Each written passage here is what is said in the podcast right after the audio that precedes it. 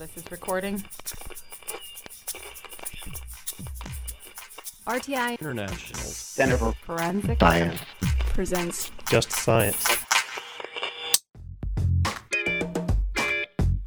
Welcome to Just Science, a podcast for forensic science professionals and anyone who is interested in learning more about how real crime laboratories work.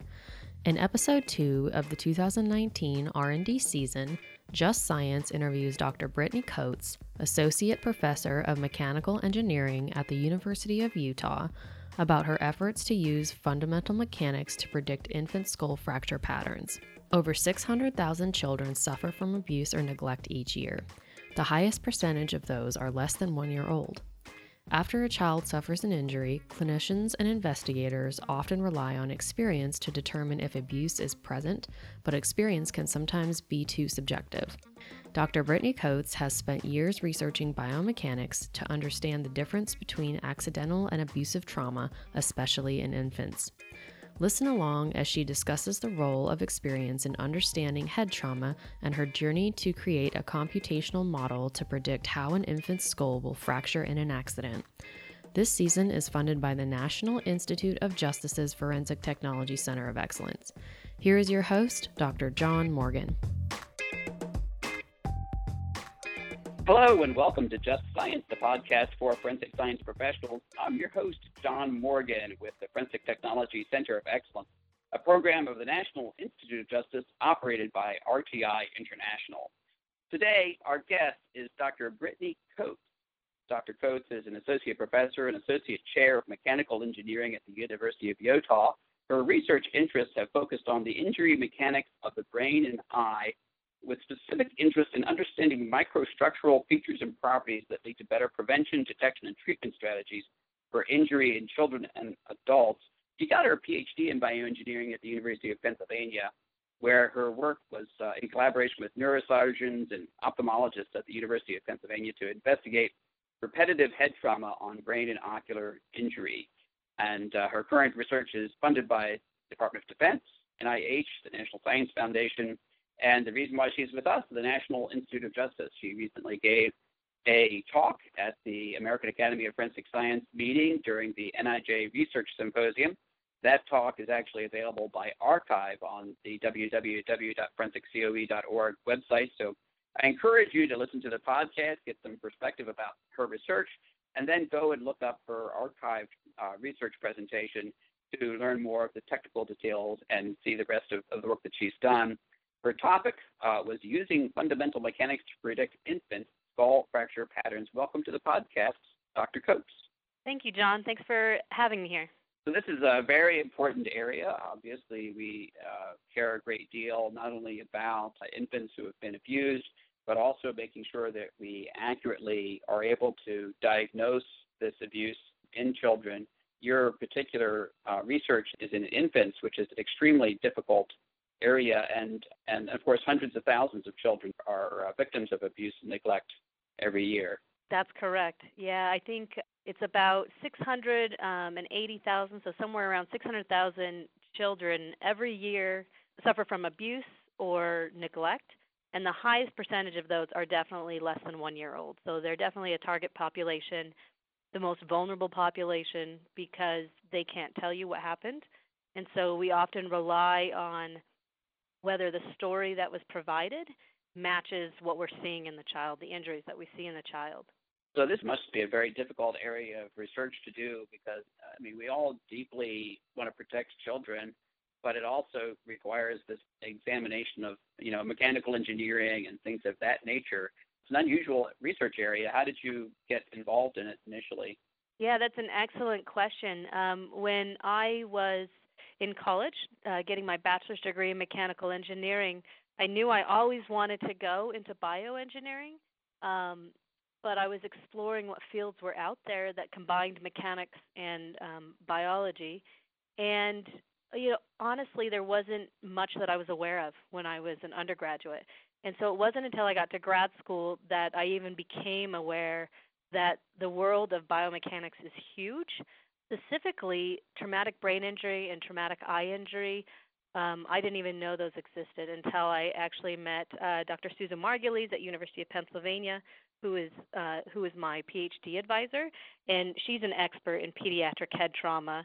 And it wasn't until I met her that I really kind of discovered this field of pediatric injury, specifically with the head. And it was just kind of eye opening that it existed and how important it was and how little data was actually in this field.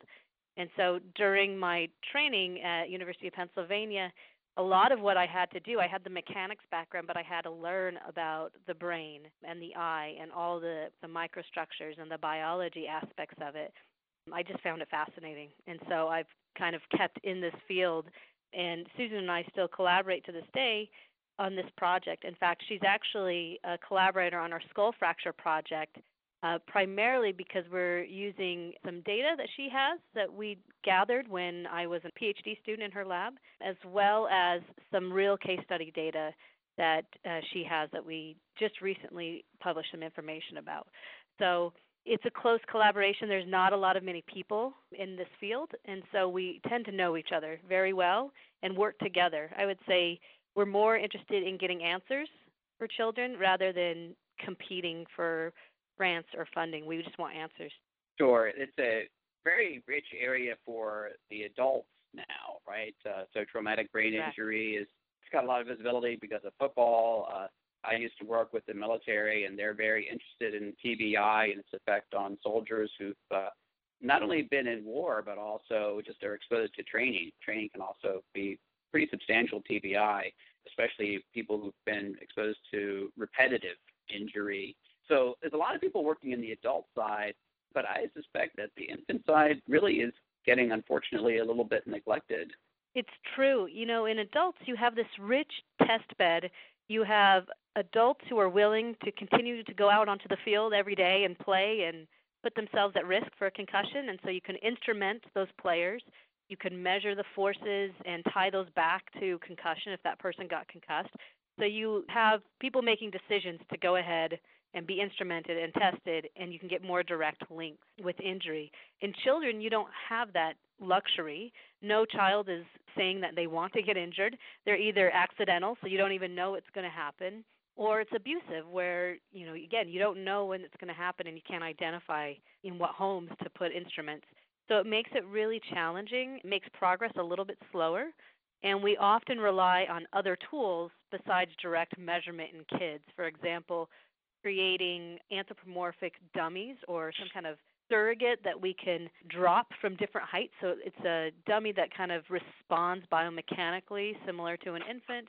We can instrument it and we can measure the forces of impact in different scenarios, either abusive or accidental, and try to back out what are the forces that a child might experience. We do have to look at animal studies to see that biological response and see how are kids different than adults because they are. They're very different. For the longest time, people have thought, well, can't we just scale down the adult knowledge and make it applicable to a child? And the truth is, it doesn't scale linearly. So children are continually changing, which means their mechanics are changing, how they respond to forces is changing, how much force it takes before they get injured is changing.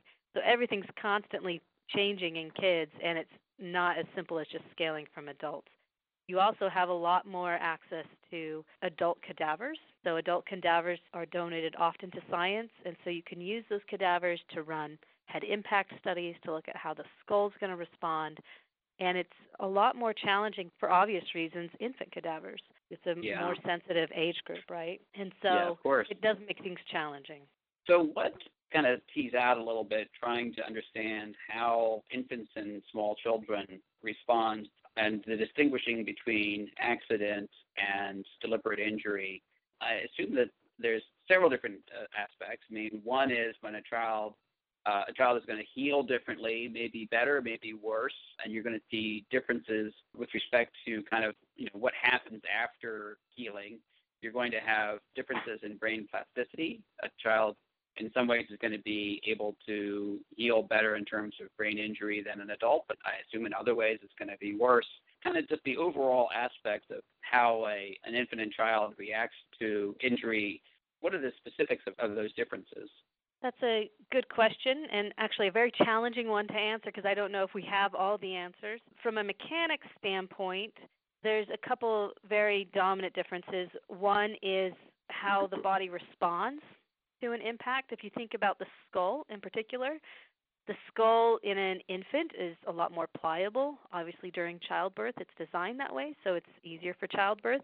And so the skull is, has these membranous sutures in between, so it's not a hard structure. It actually is kind of a deformable structure with some hard components. But even the hard components of the skull are a lot softer than the adult skull. So it's allowed to deform a lot more and just respond a lot differently. Some of that may be beneficial. It might be able to absorb some of the energy upon impact. But what's also changing and different um, between an adult and a child are the thresholds or how high of a forces create injury in a child. So they tend to be a lot lower than adults, so it doesn't take as much to create injury. We also don't know what that injury looks like a lot of times. I'm thinking of my own experience. I like to relate these things to my own experience. My oldest son, Joseph, when he was born, he hit his mom somehow on the inside some way, and so when he came out, he had the hugest bump on the back of his head. Uh, now that resolved itself, but it took. I'm trying to remember. It took at least several months to resolve itself. Today, of course, you cannot even tell that that had right. occurred, at least with respect to you know sort of an outer visual determination. Mm-hmm. Would you be able to have told that he had that injury from childbirth by looking at his skull at a year old or two years old or today based on how it heals? First of all, I understand completely because my son came out with a swollen eyeball. So I, I understand that there's definitely some trauma that goes on inside and you're like, what Hard being a happened parent. to my child? I know. You know, I don't. The healing process in kids is so different, and I actually don't think that we know a lot about the healing process and how that's different from adults to kids. They're constantly changing and remodeling and growing, and so it does heal a lot cleaner.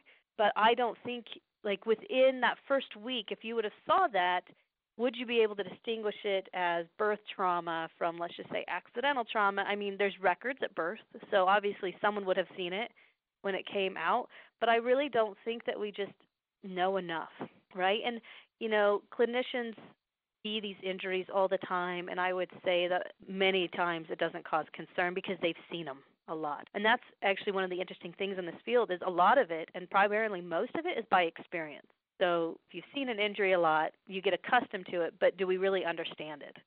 The answer is probably no, right? And so are there aspects of different injuries that allow us to kind of tease that out? Can we understand them better?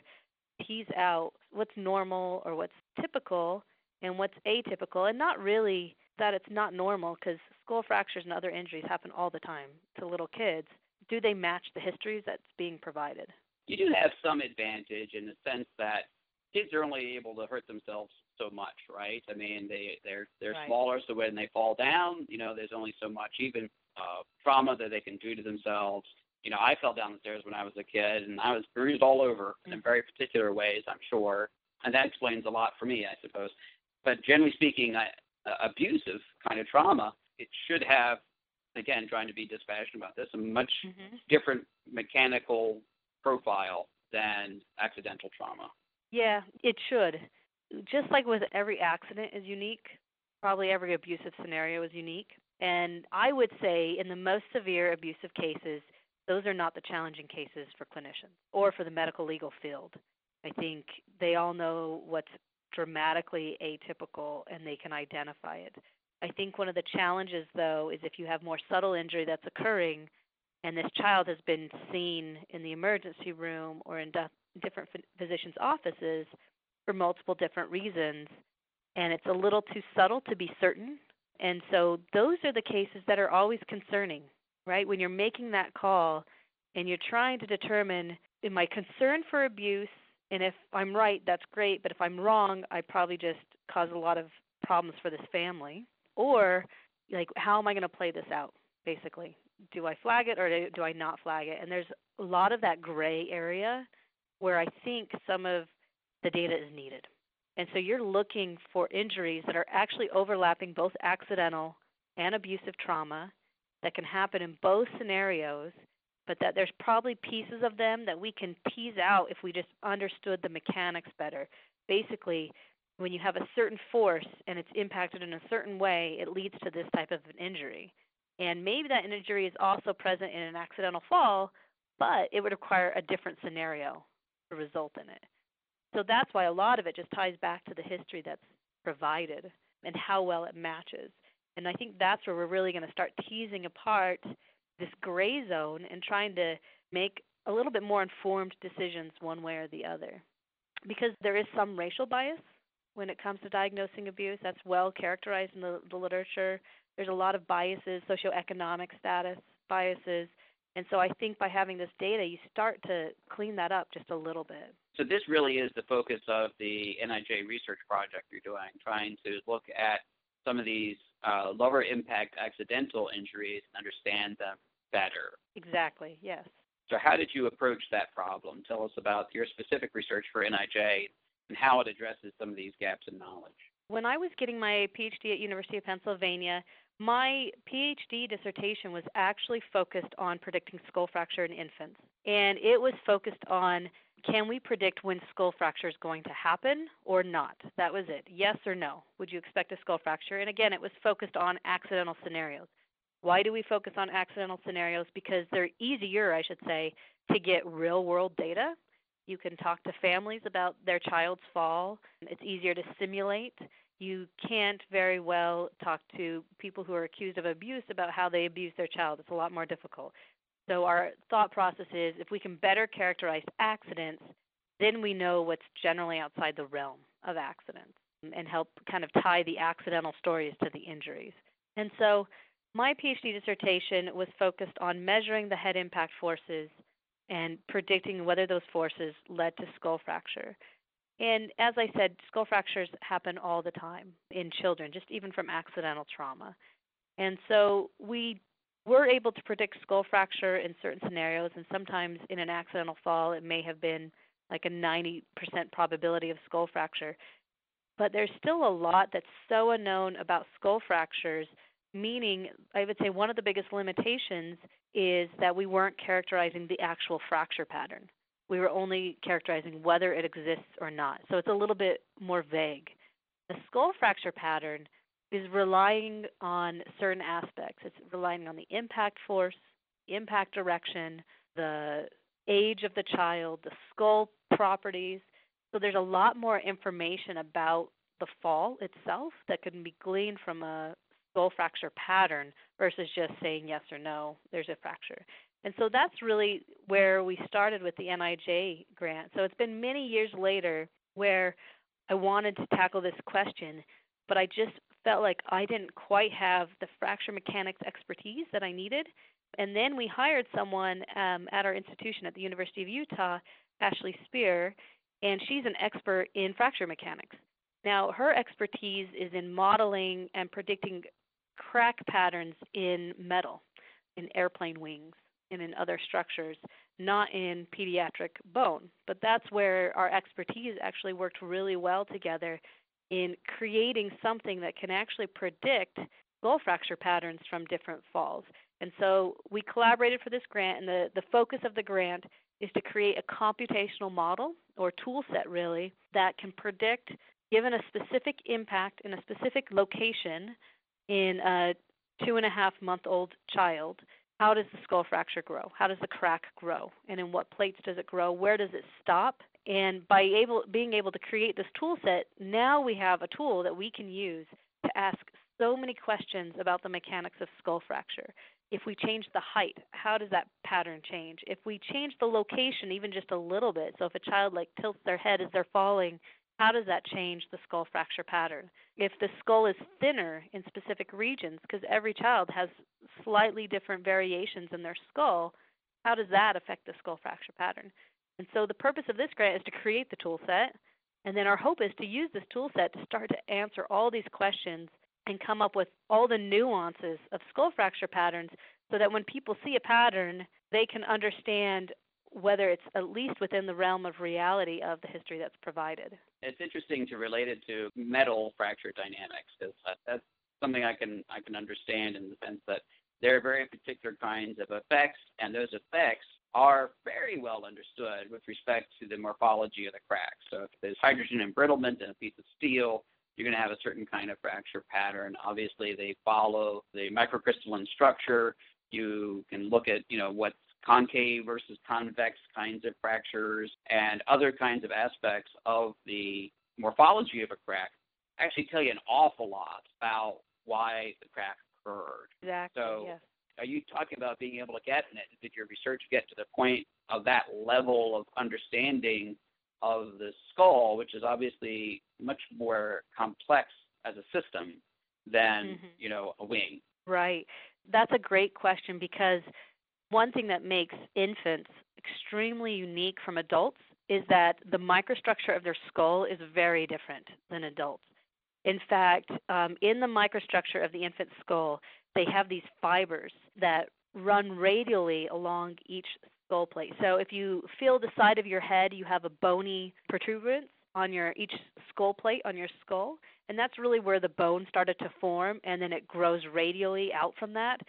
And in infants, there's these fibers called trabeculae that actually guide that growth and they're present in infants. And what this means is that any skull fracture pattern actually driven quite dramatically by the presence of those fibers. It's often harder to cross fibers than it is to go in between fibers. And so adults don't have that. Adult material properties are what we call isotropic, meaning they're typically independent of direction, whereas in infants, they're very anisotropic, meaning if you bend something or pull something in one direction, it responds very differently than in another direction. So this this anisotropy or difference in directionality is extremely important to predicting skull fracture in, in children. And so we've taken that level of microstructure into consideration. We're really looking at localized orientations on the skull and making sure that that's included in our modeling. And it's such an important aspect to the predictions that we actually started out with a more simplified model at first and we weren't getting good prediction patterns. And so we put this back in, and lo and behold, we actually were getting some really accurate skull fracture patterns. So that level of microstructure is very important. Of course, there's another level where, as I said, you have different thinner regions and thicker regions, so a lot of more heterogeneous structures. You can have defects in the skull we're not quite there yet, looking at that level. So you actually were able to do these experiments using human infant skull specimens from autopsy, and you were looking at parietal and occipital bone. Can you kind of tell us a little bit about parietal versus occipital bone, and especially do both of them have the trabecular fibers, and they're seeing the similar effects? Kind of sort of lay out the typology here a little bit for us. One of the important aspects of this project is that we characterize the infant cranial bone so that we can accurately put it into our model. So when we characterize it, we basically want to take little itty bitty specimens of bone. We want to apply forces to them and see how the bone responds, how much it bends. And we want to characterize this anisotropy. So we have to do it in multiple directions. And we were fortunate enough to be able to get small specimens of bone from autopsies being performed. And so we were able to perform this test and we put them into our model. And there is a substantial difference between the occipital bone, which is at the back of your head, and the parietal bone, which is on the side of your head, in infants. They are unique material properties.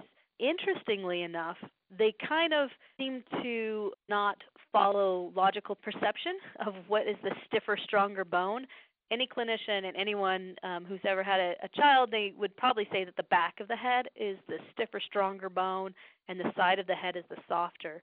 But when you actually characterize the material properties, which are a little bit different than the structural stiffness, the material properties of the parietal bone are actually a lot stiffer and um, a lot stronger than the occipital bone, so the back of your head.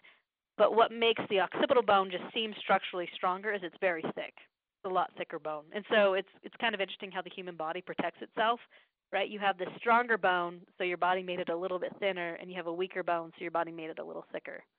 So my son's injury was in his occipital bone, because that's kind of how you're coming out the birth canal, right? You're kind of backing out a little bit. But it also, I guess, would depend upon the age of the infant, right? A newborn is going to have the softest bone regardless. And so there's also, I assume, differences from birth to you know 12 months that are pretty substantial there as they, I assume, they get much stiffer and stronger as they age pretty quickly in infancy. Yeah, they do. So infant bone is and the strength of infant bone and the stiffness of, of infant bone definitely increases with age. So as you get older, your bone gets stronger and it gets stiffer. Just to kind of put it into perspective, so this is probably about uh, less than a year old infants are about 10 to 20 times less stiff than adult bone. So a lot more flexible, a lot of pliable. This is actually highly dependent though on that orientation. So if you think of yourself having a rope, right? And if you pull along the direction of the fibers of the rope, it's pretty strong. But if you pulled along the direction, like pulling the fibers apart, it's pretty weak. And so that's that directional dependence that I was talking about. And so that 10 to 20 times less stiff than adult bone, that's when you're pulling the fibers apart in the infant bone. If you're pulling along the fibers, the infant cranial bone's only about five times less stiff. But it definitely gets stronger with age, which is the protection mechanism. And it's if you think about it, toddlers fall all the time, right? And it's really important that by the time they're a toddler, that their skull gets thick enough to support it. Whereas infants, you know, they're not supposed to be mobile. They're not walking around, especially the young infants. And so their skull is a lot more pliable and a lot less structured, protective. And so that's what actually makes infants a lot more um, at risk injury. Yeah, you can imagine. You can imagine sort of the evolutionary idea, right? The, the infant skull is designed to accommodate brain growth. You know, I assume. So those fibers actually it makes sense how you're describing them because they would, I assume, are relatively pliable as the brain grows, and then the skull can kind of accommodate that more easily. But then, as exactly when the child is going to start running around on their own, is when the skull is becoming uh, stiffer and stronger all the plates are fusing together too to protect them. It's it's just fascinating and amazing how well yeah. the human body is designed. Yeah, indeed, indeed, indeed. So a lot of what you're talking about here is actually the result of some of the research that you have been doing and conclusions you've been able to make on your NIJ research project, looking at the human infant specimens. How does so how did you take the measurements that you took and be able to create a model that uh, would allow this to be more universalized? What we use is a tool called finite element modeling. And finite element modeling is a computational tool used a lot in injury biomechanics. You basically can recreate the 3D geometry of an object. And if you know how the components of that geometry will respond when there's a force, you can simulate anything you want. So, as we talked about earlier in football, per se, we can go out there on the field, measure forces, we can have players get impacted, see how they're going to respond, and we're looking at that picture. But what if we wanted to take all that information and, apply it to a car crash? or a different um, field. You can do that using computational modeling, specifically finite element modeling. And in infants, it's a little bit more challenging because we don't have that test bed. So instead, we take all the pieces we need to build the model. And the pieces you need are what forces are applied in the scenario that you're simulating, how is the material going to respond, and that's that first piece of our grant that I just talked about, where we're characterizing the material response of the infant skull and how it's different in different bones and how its direction is different. And then we can represent the 3D geometry and we can put it all together and we can essentially simulate whatever we want. There's a really important component that anyone who does modeling knows, and that's the validation to make sure that your model is actually accurately predicting what you think. A lot of people can develop models, but you need to make sure you have that validation piece. I think the, one of the more common phrases is garbage in, garbage out. So you can model whatever you want, but you got to make sure it's correct. And so this is the tool that we're trying to create because then we can simulate every single impact scenario that we want. And the material property piece is one component. Probably another component that is extremely important is just that crack propagation piece, how the cracks propagate in the bone. And that's also a component of our material properties is measuring how do uh, cracks or fracture propagate through the fibers or across the fibers. What's the threshold that it, it requires to initiate fracture as well as continue to grow. So we're doing a lot of fundamental tests on infant cranial bone with that. That work is still underway, but I would say that's probably the most critical piece that's been missing in the literature to date looking at pediatric skull fracture is actually understanding the fracture piece. The yeah. finite element modeling has been used a lot by other researchers, but very few have actually taken the mechanics of the fracture and implemented them in. And that's kind of what's novel about us is we're trying to take it back to the fundamental fracture mechanics, just like they do in planes, prediction of, of failure and crack growth in planes and metal and other structures. Absolutely. In general, what is the resolution of the finite element model that you're using? And is this going to be able to produce models that match up with the ability to image the fractures in MRI, a CAT scan with a, a living victim, or is this something that is, would only be in a post-mortem situation that could be examined? And also, is it looking just at a small piece, or is, is this kind of a whole skull model that you're building? It's an entire skull model that we're building. Then, when we do the fracture mechanics part, we take the pieces out that have the fracture pattern because those need to be at a much higher resolution to predict crack growth. So your question's actually a very appropriate one and an excellent one, and it's one that we asked ourselves when we were developing this, is what's the resolution of our model? How accurately do we need to predict that fracture pattern and what are the increments of crack growth that we need to measure? And so actually we went to the MRI field and we looked at the imaging resolution of MRIs and we found that the imaging resolution was about two millimeters when looking at fracture. And so that's the resolution that we're looking at. It's about two millimeters of crack growth at every step. So we grow our cracks two millimeters and then we continue to grow it until it fails. And so we purposely matched it to the resolution of MRI. Our goal is to have a child, you can visualize their fracture on MRI and then use the data from this grant and from the future work with this project to determine whether that fracture pattern matches that story based on the information that we have. Obviously, you know, our folks are, uh, you know, not just in the forensic science community, but in the medical community, and and also we have a lot of people who are advocates here, people who care about victims, and I'm sure a lot of people are like, okay, when can I get my hands on these kinds of models? You're still in the middle of your research. Tell us about kind of where the research is sitting and going and kind of uh, where you expect things to be here with respect to uh, having a usable tool for the field? Yeah, that's also a good question. One that I've asked myself a lot is how do I make this accessible to the people who need it?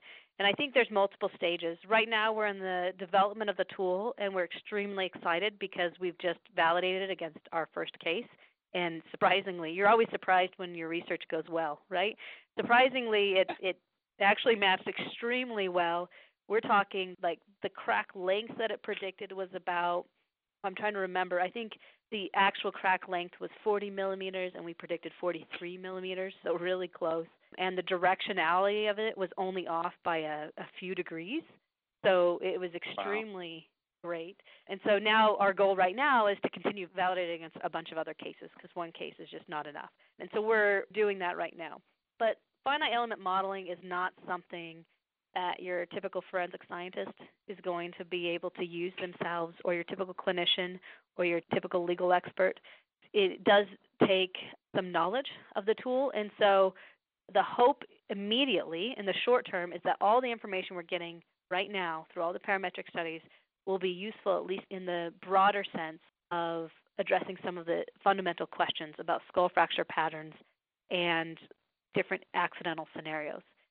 The next step, however, is we actually want to take this model, create a lot of synthetic data, try to understand the variability, the natural probabilities in skull fracture, and perhaps use some machine learning tools to create a training data set to do some machine learning where then people can actually provide their skull fracture patterns and then we can put it into a more readily available tool that can actually analyze different probabilities of being associated with different accidental scenarios.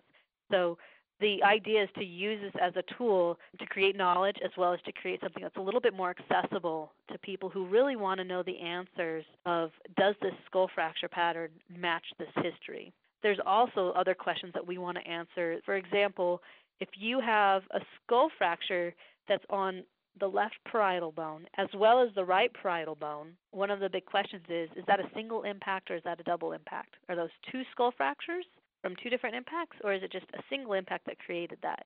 And with this tool that we're creating, we're hoping to answer some of those lingering questions that are seen, you know, not every day, but often enough that people are trying to understand what's causing very unique skull fracture patterns. If you have a skull fracture that crosses one of those membranous sutures, like how much energy does it take to do that? Is it a really high impact energy, which might be more akin to abuse, or can you actually have that happen from a low height fall? And so there's going to be some immediate knowledge that's very useful, but the long term goal is actually to turn this into something where people could feed in an image or feed in a data set and get out some probabilities. Well, that would be really exciting because that does go back to kind of the original intent here, which was to get past what is sometimes a very qualitative judgment where people are just struggling to, to try to protect a child and understand what was going on and, and be able to give a, a more objective assessment about what is the likelihood that abuse has occurred. So that's obviously a, a wonderful object to be able to uh, to strive toward. Definitely. I think any data we can collect will help that goal. Well, I certainly appreciate, uh, Brittany, you being on the podcast today. You did a fantastic job laying out all the aspects of this work, and uh, it was a real education for me. Thank you so much for being on the podcast. Thank you for inviting me. Um, I really enjoyed it, and anytime you want me to talk about anything else I work on, I'm happy to come. I'd like to thank our guest today, Dr. Brittany Coats of University of Utah, for sitting down with the Just Science podcast today to discuss her work in uh, understanding infant skull fracture patterns. I'd also like to thank you, the listener, for tuning in today. If you enjoyed today's conversation, be sure to like and follow Just Science on your podcast platform of choice.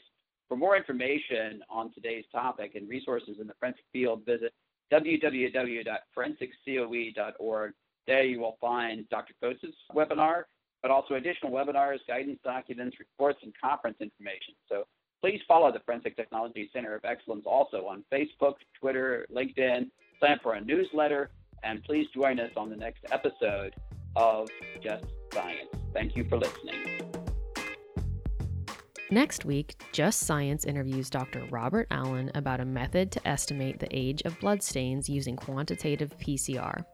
Opinions or points of views expressed in this podcast represent a consensus of the authors and do not necessarily represent the official position or policies of its funding.